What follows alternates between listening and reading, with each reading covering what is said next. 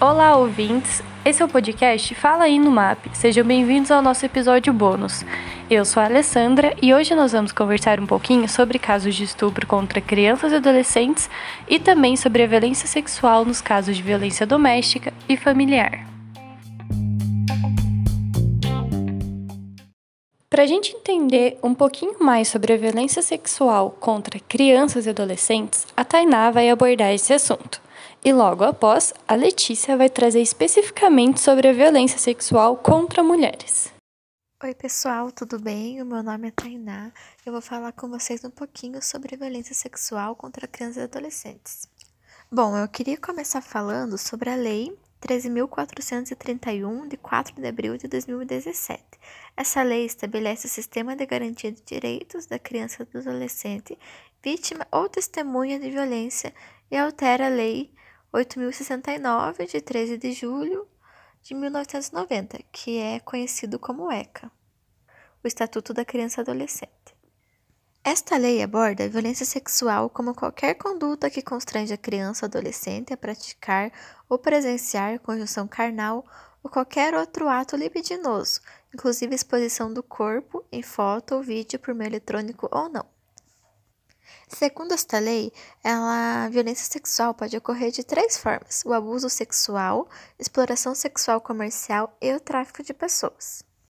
Sobre o abuso sexual. Bom, esse pode ser entendido como toda ação que se utiliza da criança ou do adolescente para fins sexuais, seja por conjunção carnal ou qualquer outro ato libidinoso, realizado de modo presencial ou por meio eletrônico para estimulação sexual de agente ou de terceiro.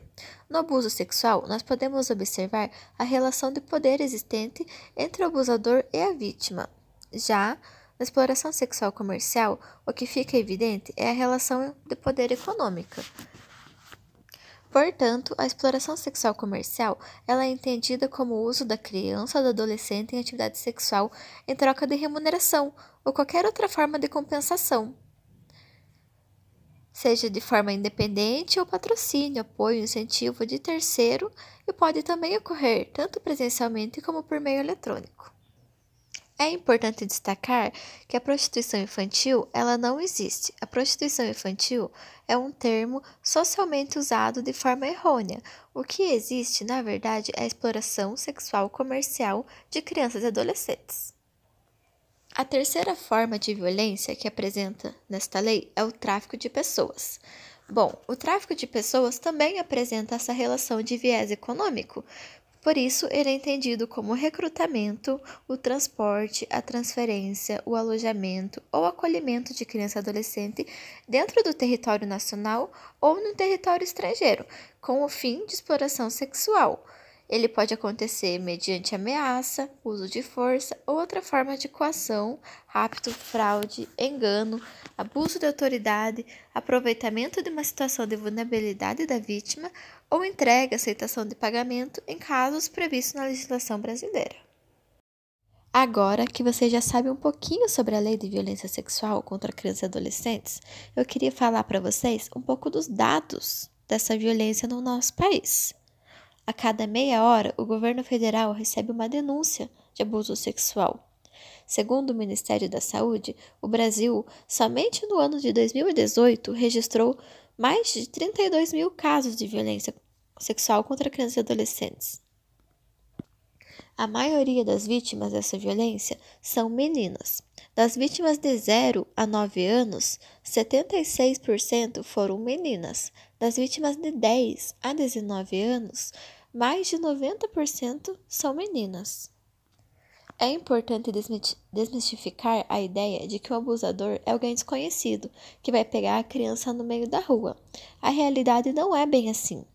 Na maioria dos casos, a violência sexual ocorre dentro da casa ou da vítima ou do próprio abusador. E normalmente essa vítima possui algum grau de parentesco com o agressor. Bom, então, a Tainá nos trouxe algumas contribuições sobre a violência sexual contra criança e adolescente. E agora eu vou falar um pouquinho sobre a violência sexual contra a mulher. Então, muitas vezes nós temos em mente que atos violentos são apenas aqueles que deixam marcas físicas, visíveis. Mas é importante e necessário a gente compreender que a violência sexual ela vai muito além disso. Ela não é apenas, entre aspas, o estupro, o ato sexual sem consentimento.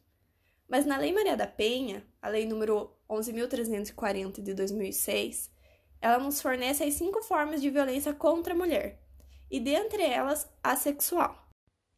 A violência sexual ela é entendida como qualquer conduta que a constranja, então constrange a mulher a presenciar, a manter ou a participar de relação sexual não desejada. Então, por exemplo, que ele faça olhar imagens pornográficas, que te faça manter alguma relação sexual com algum parceiro que não é do seu desejo, mediante intimidação, ameaça, coação ou uso da força. Além disso, que a induza a comercializar ou utilizar de qualquer modo a sua sexualidade, que a impeça de usar qualquer método contraceptivo ou que a force ao matrimônio, à gravidez, ao aborto ou à prostituição. Então, se seu parceiro não quer usar nenhum método contraceptivo durante o ato sexual ou te impeça de usar algum método contraceptivo feminino que te force ao matrimônio, a um casamento, que te force a uma gravidez, ou pelo contrário, que te force a um aborto ou a uma prostituição, tudo isso novamente mediante coação, chantagem, suborno ou manipulação. Então, qualquer coisa que te limite ou anule o exercício dos seus direitos sexuais e reprodutivos se configura como violência sexual. Então, depois dessa compreensão sobre a violência sexual e quais atos se configuram como, é, eu queria trazer uma reflexão para vocês e eu acho muito importante a gente pensar sobre como a violência psicológica é visível em um caso de violência sexual e como ela é visível também em outros casos de violência. Porque quando a gente vai falar sobre intimidação, sobre ameaça, chantagem, manipulação, tudo isso traz danos emocionais à vítima, danos à sua, à sua autoestima, prejuízo à sua saúde psicológica. Então, essas sequelas, elas vão além desses danos imediatos, desses danos visíveis. Elas causam traumas e elas têm consequências duradouras na vida dessa mulher, dessa vítima. Então, se você conhece alguém que já passou por alguma dessas situações, leve a ela a informação, o conhecimento sobre a gravidade dessa situação. Lembrando que no NUMAP nós só atendemos mulheres em situação de violência doméstica e familiar, então onde há uma relação afetiva entre vítima e autor da violência, com ou sem coabitação. Então eles podem ou não podem morar juntos, independente disso. Mas se você ficou com alguma dúvida, se você não sabe meios de denúncia, se você quer nos dar alguma opinião sobre os nossos próximos episódios, mande uma mensagem pra gente no nosso Instagram ou no nosso Facebook, que nós teremos o prazer de te ajudar.